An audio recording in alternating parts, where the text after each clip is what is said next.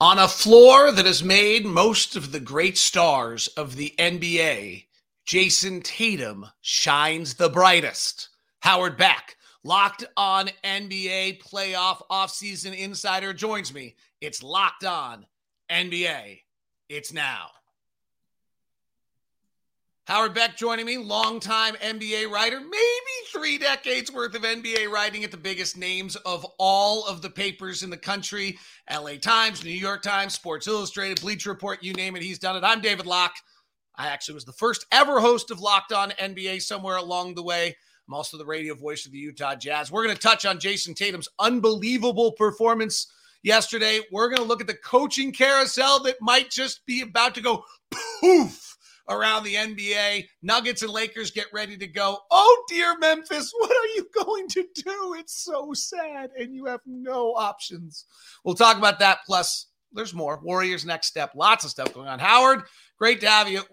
This league has been made at the Garden. Like, that's. I know New Yorkers want to believe it's Madison Square, but it's actually the Boston Garden that's made this league, that's had this where the greatest moments have taken place, where Johnny Most has screamed, he stole the ball and Jayson Tatum on that stage, on the Broadway of the NBA, was about, I mean, just flabbergastingly great yesterday. Uh, he was awesome. I guess if anyone's going to nitpick, David, they're going to say that uh, that garden is not this garden, and the Madison Square Garden is still at least continuously the same building, although they did gut it and redo it from the inside, but whatever. Uh, the TD Garden, not the Boston Garden. The parquet is the parquet and symbolically, if not literally, um, yes, all of those legends have made their their names, um, including some opposing legends as well, of course, on that parquet. But what Tatum did, 51 points in a closeout, surpassing what Steph Curry had done in a, in a or in, in, a game seven, I should say, surpassing what, what Steph had done in a game seven just just a couple weeks ago. Um, absolutely incredible on a day that that you are closing out the actual MVP of this past season, Joel Embiid, who did not play uh, anything remotely like an MVP. Tatum looked like the best player on earth for uh, for four quarters, and it, fascinating too because I like I there were moments in this series where I wasn't sure where Tatum's head or game was, and that included most of Game Six before he suddenly in the fourth quarter of that game decided, you know what, we're not we're not going down, and and that's going to be the one that's good that. 51 in game seven, we will all remember, and Tatum will remember, and Celtics fans will remember for a very long time. But the Sixers should go into the offseason still haunted by what they, uh, the opportunity that they squandered on their home court in game six because they had the Celtics on the ropes. They were at home. Tatum had had a flat game to that point, a non existent game to that point, and they let Tatum go off in the fourth quarter. And the next thing you know, there's a game seven. And the next thing you know, the Sixers go from what seemed like a fairly competitive first half to I don't I don't know what happened. Uh, the, the the Sixers it, it seemed like they just kind of like collectively decided it's it's time to go on vacation. Every bad stereotype of the Philadelphia 76ers, of James Harden, of Doc Rivers, of Joel Embiid surfaced in like three minutes and a narrative that is not going to die anytime soon. Whether accurate or not, you could decide. Jayson Tatum might have just been so great that he broke their will, but their will broke. It it did, but you know, it also just looked like and maybe it is that, right? Sometimes you're just taking too many blows and you're just like we can't keep up and then it just deflates the whole uh the whole collection of, of players there. But I think I look at Harden and I look at Embiid and I look at just kind of the the the the body language of that team and their two stars in particular. And you just said it, you know, where this is only reinforcing all the skepticism we've ever had about these guys. It just looked like they had nothing left, whether that was physically, mentally, emotionally. Uh, it was just shocking how how deflated and passive they suddenly looked um, as that third quarter started to develop and as the, the Celtics start pulling away, it looked like the Sixers had no will to counterpunch, and they certainly have the talent to do so. Now, is this a, is this just the? Um, I don't want to start building in excuses for the Sixers, but is is, is this just the the uh, uh, you know overall impact of Embiid playing on a sprained LCL for the last however many weeks? You know, he, he sprains his knee in the in the in the tail end of the net series. He presumably wasn't, you know, the, if, if it had been a, a, normal part of the season, he could have been out. He would have just been resting for a month. Um, is it that? Is it something else? Is it that James Harden still doesn't have the stamina after all these years because we've seen this happen to him again and again and again. But here they were on the verge of, and I listen. I think about this in, through the prism of Harden more than Embiid. I know Embiid's the MVP. He's got he's the one with the target on him now. He's the younger one. Embiid still got plenty of years left to try to to to you know change his postseason narrative. There have been circumstances. He's you know Doc said it yesterday, and I don't think Doc's wrong to say this. It'd be nice if Embiid just had one postseason where he was really healthy. And we can do the whole cliche about everybody's banged up this time of year. Yes, but there's degrees of that. And that was, a, a, a I think, a serious ish knee injury that, you know, especially for a guy of his size who needs to do all the things he does and not just under the basket, but, uh, uh you know, up and down the floor and on the perimeter. That's a really tough one to deal with. Harden has no excuse in my mind. This this this was yet another version of Harden. Yes, he had a couple of great games in the series. He had he had some outstanding moments in this postseason, but this this is absolutely reinforcing everything that we've seen in a very long postseason track record from James Harden, where he repeatedly fails to deliver when his teams need him most. Harden's pretty interesting. No NBA Finals, and yet probably a two or three year run where he was the greatest offensive player in the world, and maybe a two or three year run where he was like the greatest offensive player the game had ever seen. Like if you go back and look at those isolation numbers and what he was doing, like there was no there was no one better. He kind he really altered the game in the same way Steph did. And yet there's no moment. There's no game. There's no win that you say put next to James Harden's name. No, we're gonna remember his career the way we remember. I'm, I'm trying to think of like who the best comp is. You know, like he he doesn't play anything like Carmelo, but Carmelo is a guy who in his era was, you know, an elite scorer. Every team feared him. Every team's game planning for him. And Carmelo Anthony made one conference finals in his career, um, and never really did anything of note in the postseason overall. Now that said, at least Carmelo and I'd have to I'd have to look to double check this, but off the top of my head, I don't recall that we ever came out of any of those series thinking Carmelo didn't bring it. Right, has other flaws in his game. I you know I, I never thought Carmelo was enough of a playmaker, enough of a defender. Um, but I don't recall us ever coming away from a playoff series and thinking that his team lost because Carmelo Anthony was just seemed disinterested uh, or or or just flat. And that's the problem for James Harden is like, and, and the reason I, I draw the comparison, I'm just looking for another person of, of the last couple of eras who scored a lot, who's going to be on every all time list for all kinds of other reasons, but just doesn't have the postseason resume. That's that's the first comp I think of. But that said, like you know, Harden's extra burden is that he has all these moments where it just it seemed like he just couldn't even muster the will to come through. He just fades. That I, I wouldn't put on Carmelo. I, do want to say this. Like, I, I have a page of notes from that first half. Like, I thought it was one of the most fascinating first halves. I actually stopped the game with about four minutes left in the second quarter and went back and restarted watching it because there were so many strategy things. There were all sorts of interesting things going on. Uh, like Philadelphia had figured out if we come from the weak side on Robert Williams, he can't get back to where he's supposed to be. The the Celtics were engaging Embiid in a way that I mean there was, and then it just didn't matter. Like at some point, you know what this is about? Like this is about Jayson Tatum going bananas. We can talk about Harden. We can talk like it didn't matter what James Harden did yesterday. Jayson Tatum went bananas in like a historically great manner in a game seven. None of we can we can have all the other narratives, but like this right here, as much as I took irrelevant, throw it away. It doesn't matter you go as far as your great players will take you in this league. Um, always been the case. And sure, like there are moments where, you know, you have like, you know, in the Celtics case, they're going to have like the Malcolm Brogdon game, right? Or the Lakers in, uh, you know, in this postseason, there was the Austin Reaves game or a Rui Hachimura game. But I mean, you know, there are those moments. Uh, role players really matter, especially the deeper you get. But generally speaking, especially in a game seven, you go as far as as your stars will take you. And this is the contrast. Tatum brought his absolute best when his team needed it most to close out this series, and Harden and Embiid couldn't match it. Not individually, not combined. Um, Harden three for 11, three for 11, five turnovers. Joel Embiid five for 18, four turnovers. Uh, the problem is the 11. Yeah. The problem on the Harden number is the 11, not the three. Like balls sometimes don't go at the 11. Like you got to be like willing the game. Yeah. He's yeah. Howard Beck. He's one of the best NBA guys there is out there. He joins Locked On NBA every Monday, plus bounces around our local channels. He's our Locked On NBA playoff and offseason expert. There's a game of coaching carousel going on right now with great ones Mike Budenholzer, Monty Williams, Nick Nurse. Is there a new one that's going to enter in? Land, where are they all landing? Is someone going to trade for a coach? We got nutty stuff that might happen here in the next week or two. We'll talk about that. Plus, who's the favorite in the NBA playoffs at this point? More coming up with Howard Beck here on Locked On NBA. Today's show is brought to you in part by Prize Picks. We've still got it for you the 100% deposit match at Prize Picks. Download the Prize Picks app at prizepicks.com.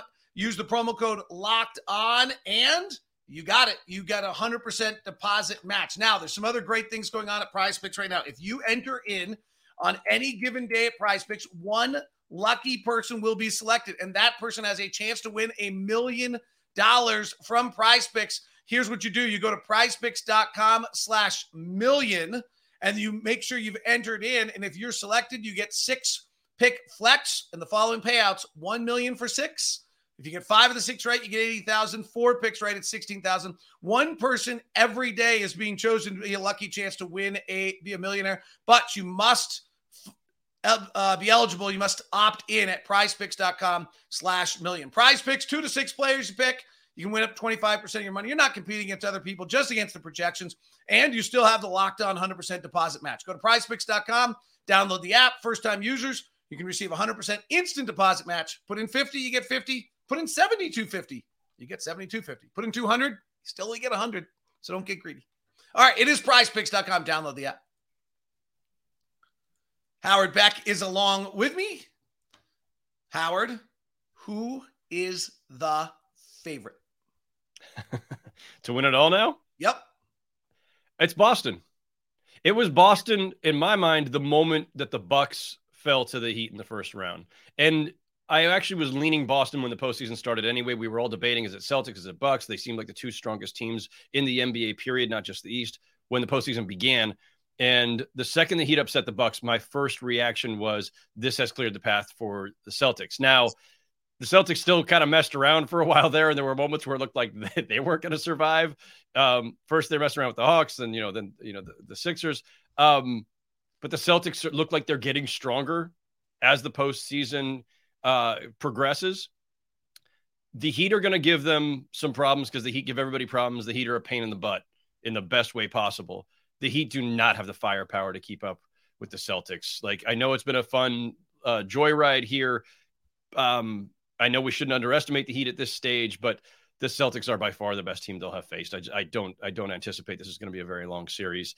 And then you know in the West, it's not that I'm underestimating the Denver Nuggets who have been one of the best teams in the NBA all season. I'm not. It's not that I'm, I'm underestimating the Lakers, who I absolutely believed could make this run once they finally fixed their roster. But and we'll get into to that. You know, the, I think like Lakers Nuggets a little bit too. But like, I just I'm not. I'm. I have uncertainties about these teams that I don't have about the Celtics. Right? What do like, you have that's uncertain about Denver? They've been really dominant, right? I mean, they they have. They, they only games Phoenix won were when Devin Booker went ballistic. I'm going to say something obnoxious. You ready? Yep. You know, you I, you know me. I'm not prone to hot takes, and I'm not prone to to being obnoxious about this kind of stuff. This is not to diminish anything the Nuggets have done so far, but I don't think that they've truly been tested in this postseason. And now that happens when you're number one seed, right? You when you're number one, you earn the right to blow the doors off some weak eight seed that's there just for the so that the league can have games to play and have advertisers and money to make, right? Like the one eight is is usually perfunctory. The Heat upsetting the Bucks, notwithstanding, it's a rarity. Um, so you're not going to be tested in round one, but in round two, you got a Suns team that was supposed to be among the favorites. I listen. One, I never bought into the Suns, so this is not me uh, rev- revising history. I never bought into the Suns, and I think you know this. But here were the Suns. They come in having this very short, uh, you know, uh, run with Durant in their lineup in the regular season, and then they the Suns themselves roll through a Clippers team that's completely broken in the first round. So even the Suns weren't tested in the first round. So I, I don't want to we should not be building up the Suns and saying the Nuggets made had some great accomplishment by knocking out Durant and Booker. Durant, who at this stage of his career, um, yes, is capable of some dominant games, but he's not the Durant who was winning championships with the Warriors a few years back. He's post Achilles, and he also didn't have that, that long of a run with the Suns for them to all get acclimated to each other. They had no bench, no depth, and then they lose their arguably third best player in Chris Paul along the way. Then they lose their fourth best player in DeAndre Ayton for the for the closeout game. This wasn't a great team. Booker is great. Durant is great. But you know what? Durant and Kyrie are both pretty potent too, and they got swept a year ago by the Celtics in the first round when they were in Brooklyn. So when Denver wins this series in five and just wipes the Lakers of the floor, are you buying them? Well, yeah, of course. My point is they haven't been tested yet. My point is not to is it Lakers. My point is not to say I have doubts about the greatness of the Nuggets. My point is to say that we have not actually seen them tested yet. And I do think that Anthony Davis, who at his best is the best uh, defensive big in the NBA, and he's playing like that right now, that is the biggest test Jokic will have faced in this postseason for sure. The last time they faced each other in 2020, Jokic was not yet an MVP, so a little hard to, to, to judge through that prism.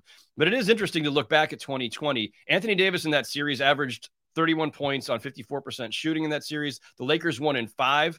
LeBron averaged 27, 10, and 9 in that series. LeBron's not averaging those kinds of numbers anymore. Um, and, and, and, you know, maybe that gear is still there. We'll see.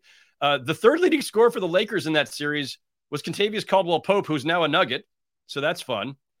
Um, Jamal Murray was the leading scorer for the Nuggets in that series 25 points a game, 25, 4 and 70 average. Jokic was 22, 7 and 5. Again, not yet crowned an MVP. That would come the following season. Their third leading scorer, the Nuggets, was Jerami Grant, who's, of course, uh, now a, a Portland Trailblazer. Michael Porter Jr. averaged only 12 points a game. He was effectively a rookie then, right? He had missed his entire rookie season. That was his first full season. So he was, so Jamal, so um, Michael Porter Jr. has not yet become Michael Porter Jr. in that series. Jokic has not become this Jokic in that series. So it's hard to, to judge, even though it's only three years ago. The Nuggets are, are a much more advanced team, and they now have Aaron Gordon. They've got different pieces. They've got Caldwell Pope. Um, both of these teams have essentially changed their entire supporting casts around their their two stars. So I don't know that 2020 has any template to offer us other than I'm very fascinated by Anthony Davis versus Jokic because this will be by far the biggest test Jokic has faced. There aren't a lot of guys who can deal with Jokic, period, in this league. I'm not sure that anyone can, honestly. I think he's and maybe not. Yeah. And I think I think the one thing that happens here. So the what's interesting about this, Denver's the best offense team in the league. They've been the best shooting team in the league for two years in a row. Their effective field goal percentage regular season this year was like nearly 58%. I mean, it's a crazy number. Um, they're just as good as shooters in the playoffs.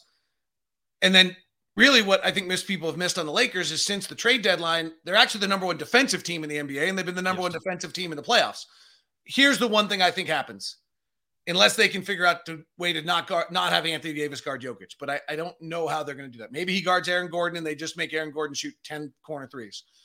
Jokic brings Anthony Davis to 15 to 18 to 19 to 20 feet, and all the action starts to happen behind Anthony Davis. Sure, yeah. I, the Lakers have got to find a way to avoid that because – when you've got Aaron Gordon back cutting or Kentavious Caldwell Pope and also Jamal Murray coming off the handoff or this and that all going on at the same time because Jokic is the master.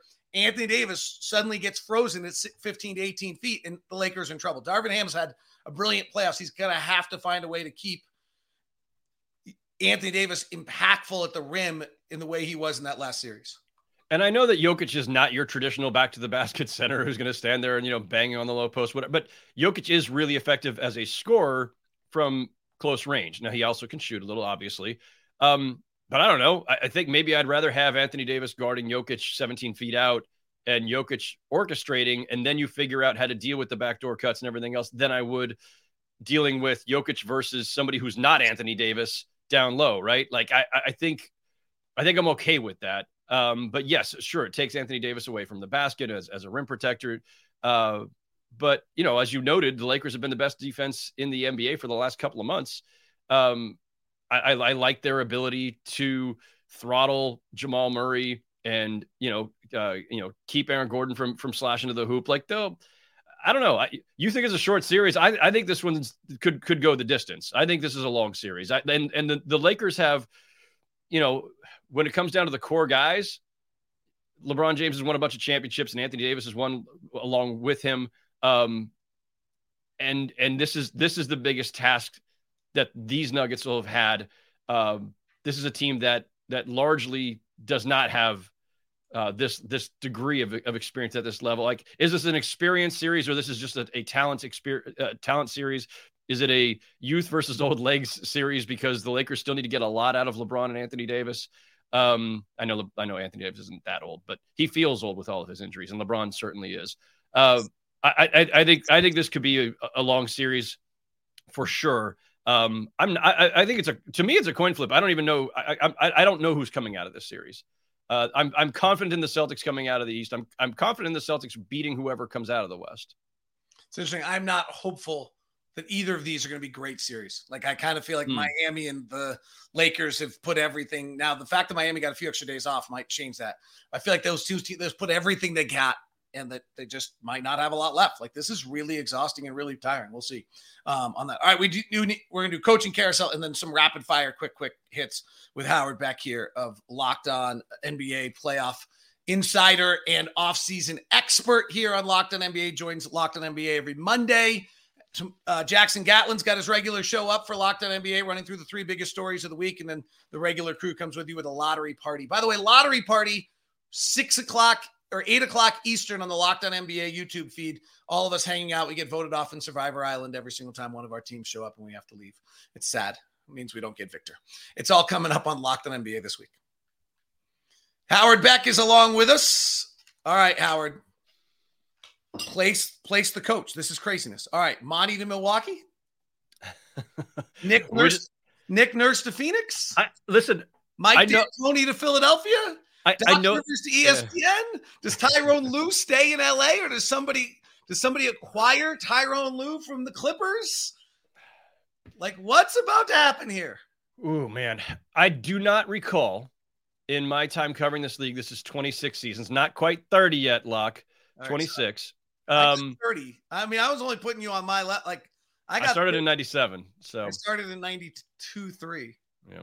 Um, so I do not recall an offseason. Yes, we're used to having a coaching carousel in the NBA, and there are there are seasons where it's just a bloodbath and everybody gets fired. Um, there are and seasons where there's only a handful. I do not recall a, a scenario where literally, I think three of the best coaches and three of the most recently accomplished coaches, right? I'm talking about Bud, who won a championship, Nurse, who won a championship, Monty, who was in the finals against Bud. All three being out at, the, at the same time and potentially all just trading places in some fashion or another is is just bizarre. And I know like it's it's kind of the way of things in pro sports. Often coaches they get fired by one team, they're immediately hired by another. Like that's normal. But three of three guys who have all been to the finals and or won a championship in recent history, who could all just switch jobs is very strange. Um, and then on top of it, Doc, who obviously is very accomplished himself, uh, not not yet fired, not dead yet. Um, not so as, not as of recording. Not as of as of uh, you know 9:23 Eastern on Monday. Um, to to to give things away to the listeners. Um, maybe that happens. I know he's been on the hot seat for a while. Uh, and Daryl Morey didn't hire him, and and the Sixers have a lot to consider right now. Um, and then Tyronn Lue, Here's the interesting thing on the Lue front. He's been speculated about with all these jobs, despite the fact that he's still under contract with the Clippers. The reason for that, that I don't feel like has been stated much, is there have been rumblings for a while that, you know, not from the Clipper side of it, but that Lue himself might be getting impatient with the situation there, that it's been wearing on him that he never has his stars available. And and who could blame him, right?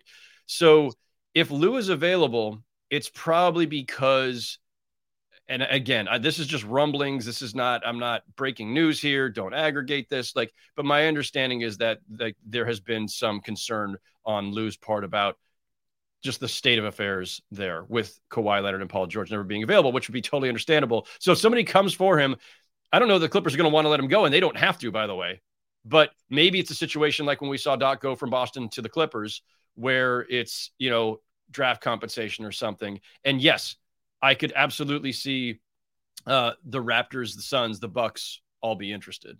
Like if you saw if tomorrow if if Phoenix acquired Tyronn Lue and Nick Nurse became the head coach of the Clippers, back with Kawhi, Kevin Durant with Tyronn Lue, like n- none of us would be be like stunned. And like is that that's the way to say it. Like It sounds crazy. None of us in the circles of like where the murmurs are happening would be stunned. Now, Nick Nurse could end up in Phoenix as well.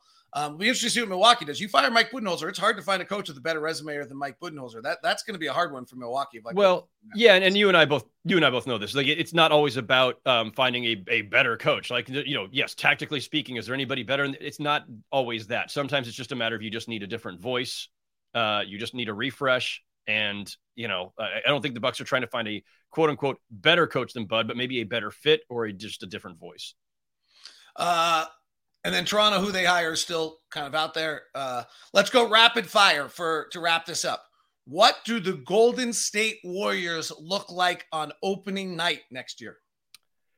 First order of business, resign Bob Myers, whatever it takes, so that Myers is then the one to deal with the very delicate Draymond Green and, and Klay Thompson situations, right? Both of them eligible for extensions. And in, in Draymond's case, he could also opt out. You want them back, but you want them back without having to extend them on max deals. And I'd rather have Bob Myers uh, smoothing those, the, that negotiation than somebody else. But I think all those principles are back next year. Myers, Kerr, their core three guys the question is going to be what they do with Poole. Can you get value for him? Do you trade Kuminga in an effort to uh, replenish other aspects of your roster? Would you put Moody on the table? Would you put Wiggins on the table? Uh, but I think the core of the Warriors is back. Does Tom Thibodeau coach the New York Knicks next year, the whole season? Absolutely. Yeah. Uh, I mean, look, they they overachieved this season by far. Their season was an absolute success no matter where they went out. The fact that they were in the second round at all, the fact that they were even the fifth seed in the East, all exceeded expectations. Certainly, go back and look at all the preseason prognostications, the odds, everything, um, which I think buys him a lot of latitude. And I do think their difficulty, their challenge this offseason is they this as, as per usual. This is what Thibs does. He gets the absolute most from your team or more than could be expected. The problem is then it raises the bar. And I don't think the Knicks have any further to go with this. Like they they do have some young guys who can take other steps, but you really don't have a superstar to build around. Uh, Jalen Brunson's now playing like one of the best point guards in the league, so that's a great start. But Julius Randle keeps doing this thing where he fades in the postseason. You can't count on on him being the other star, so you need you need somebody. And I don't know how you get him. Every Knicks fan, I'm in New York, obviously. Every Knicks fan in New York wants to throw Julius Randle overboard right now. But Julius Randle plus stuff plus other young players or picks or whatever is not getting you your second star. Right? Like that's that's the thing that's being bandied about. But nobody in the league is fooled by Julius Randle any more than Knicks fans are fooled by Julius Randle at this stage. Do you have any feeling? I don't know if Rudy Gobert and Donovan Mitchell were surprises, but I don't think if we were sitting here on May 15th last year, we would have expected both of them to be traded. Like, I think I expected with, one. I, yes, I absolutely expected at least one of them to be traded. Yes. Do you have any feeling on what the next marquee name to be moved is and when?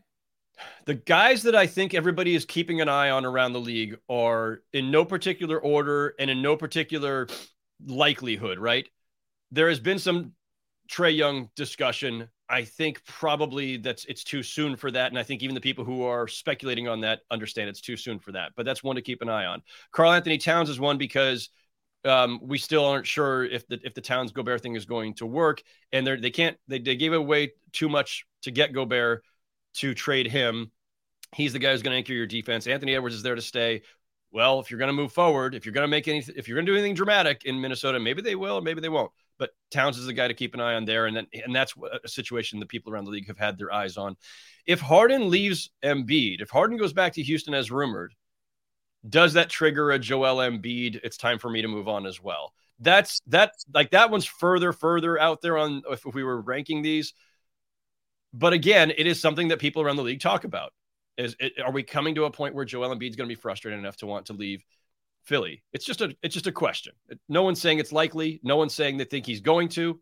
It's just this is something that people around the league keep an eye on because this is what this is what people around the league do, right? Especially people who are like the pro personnel guys whose entire jobs is to, to try to figure out who's available and when and whether they're a good fit with your team. Those are the guys. I don't think I'm missing anybody. Like we're when we're looking for just discontented stars or or shaky situations. I think that's the group right now, and I'm I'm I'm gonna.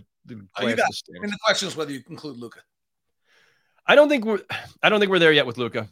Um, I, I, think if that moment's coming, it would be uh, you know a year from now if things are still really bad there and if they haven't found any any uh, real support for him. So um, no, the the Luka one I think is is way way way premature. Final two. More surprised if James Harden's wearing a Rockets uniform or a Sixers uniform next year. uh I'm going to say it this way. I will be more surprised if he's wearing a Rockets uniform only because my view, and it's not my career to decide, it's James Harden's career to decide. But in my view, his best uh, his, his best path forward at this stage of his career is, is to stay with Joel Embiid and and and put the onus on Daryl Morey in the front office to do whatever else you can to you know upgrade the roster whatever else. And I'm not saying it's not on the stars, it is on the stars, but like Harden and Embiid need each other. And if Harden's going back to Houston, he's basically if I'll just say it like this. If James Harden decides he would rather be in Houston, I don't think it's unfair to conclude that James Harden doesn't care about winning a championship in his career. Okay. The Rock the Rockets are nowhere near ready to compete at that level. Nowhere near. He's going to a young rebuilding team with some young talent that has some promise, but also some definite concerns. If he goes back to Houston, it's it's for comfort and lifestyle and everything else other than basketball. And it means that he is leaving the literal MVP of the league right now to go play with a bunch of young guys who aren't ready to win yet. And he's not at a stage of his career that he can be the one to anchor them and lead them either. Um, so because of that, and because I would like to believe that James Harden is more interested in winning, I think he's more likely to be in Philly. Final minute with Howard Beck. Uh, my wife, who is a 20 year sports reporter, might have summed this best up yesterday at Mother's Day at the table when I said, Oh dear, what does Memphis do? And she said, Well, they've got a real pickle. Uh, uh, what does Memphis do? Remember when their biggest issue was what to do about Dillon Brooks? Um, that was nice. That was that, that was, was, last week. Yeah, that was cute. Um, man, uh, I do not envy anybody in that organization having to deal with this. Um, you know, there are sometimes there are problems of your own making as a team. This is obviously not that. Uh, Ja Morant. I mean, first time I've ever can recall again in 26 years covering the league that somebody had to suspend a player during the offseason. I don't even know what an offseason suspension looks like, other than I guess you can't come to team facilities, which maybe he wasn't anywhere near anyway. Um, I, he's gonna he is certainly facing a suspension from the NBA this time, not a team suspension, but the league is going to be the one to to drop the hammer. Um, so now it's affecting next season. You're not trading him. He's one of the best young players in the NBA, and and and he's a spectacular player besides um, you know, not just competitively, but obviously visually. Like he's he sells tickets. Um, and and like no amount of mobilizing, you know, your your your support staff and getting a guy help, counseling, whatever, this that, like no amount of that changes or or can can change what a guy wants to do himself, right? If Ja Morant wants to be cruising around flashing guns on Instagram Live, as he's now done twice, I like you. There's only so much you can do. He's a grown man. Um, he's either going to get it together or he isn't. And I think the best, the only thing the Grizzlies can do is take a deep breath, be patient, offer all the resources available, have all the conversations you can have. But I don't, I don't know that there's any other like what, what can you do? You Market ride this out. What's that? Like they're marketing Jaren Jackson Jr. for this offseason. Like that's well, what yeah. like that's really it. They have no they can't you're right. No, you're 100% right. Like he's too good. You're not moving him. You're not moving him on a 10 cents on the dollar. Though yeah. 29 teams would acquire him right now. Um it's like and I think you said it well. It's not of their making, which is too bad because Taylor Jenkins is one of the three or four best coaches in the league. That group, that front office has done a brilliant job and they're just in a pickle. They're in yeah. terrible pickle. And I mean, obviously, you don't want Ja Morant. Ja Morant's playing, you know, I don't know if this is probably not the right phrase, but feels like he's playing a little Russian roulette with like his own safety. Um, and so let's hope he's not. It's it's sad and alarming. It's sad and it was sad and alarming the first time. It it's it's it's prof. I need adverbs. Profoundly sad and alarming now. I mean, I I just it it I I I did not see that coming, David. I, I saw that over the weekend like everybody else, and my jaw dropped. I, like again, really? Right. Oh my god. Uh, that is Howard Beck. You'll catch him throughout the week on our Locked On NBA shows. We'll back you with you. He'll be back with you Monday with Nick Angstadt next Monday. Thank you very much for tuning in. Thanks for being in every day or on Locked On NBA and on your team's podcast. It's the Locked On Podcast Network, your team every day.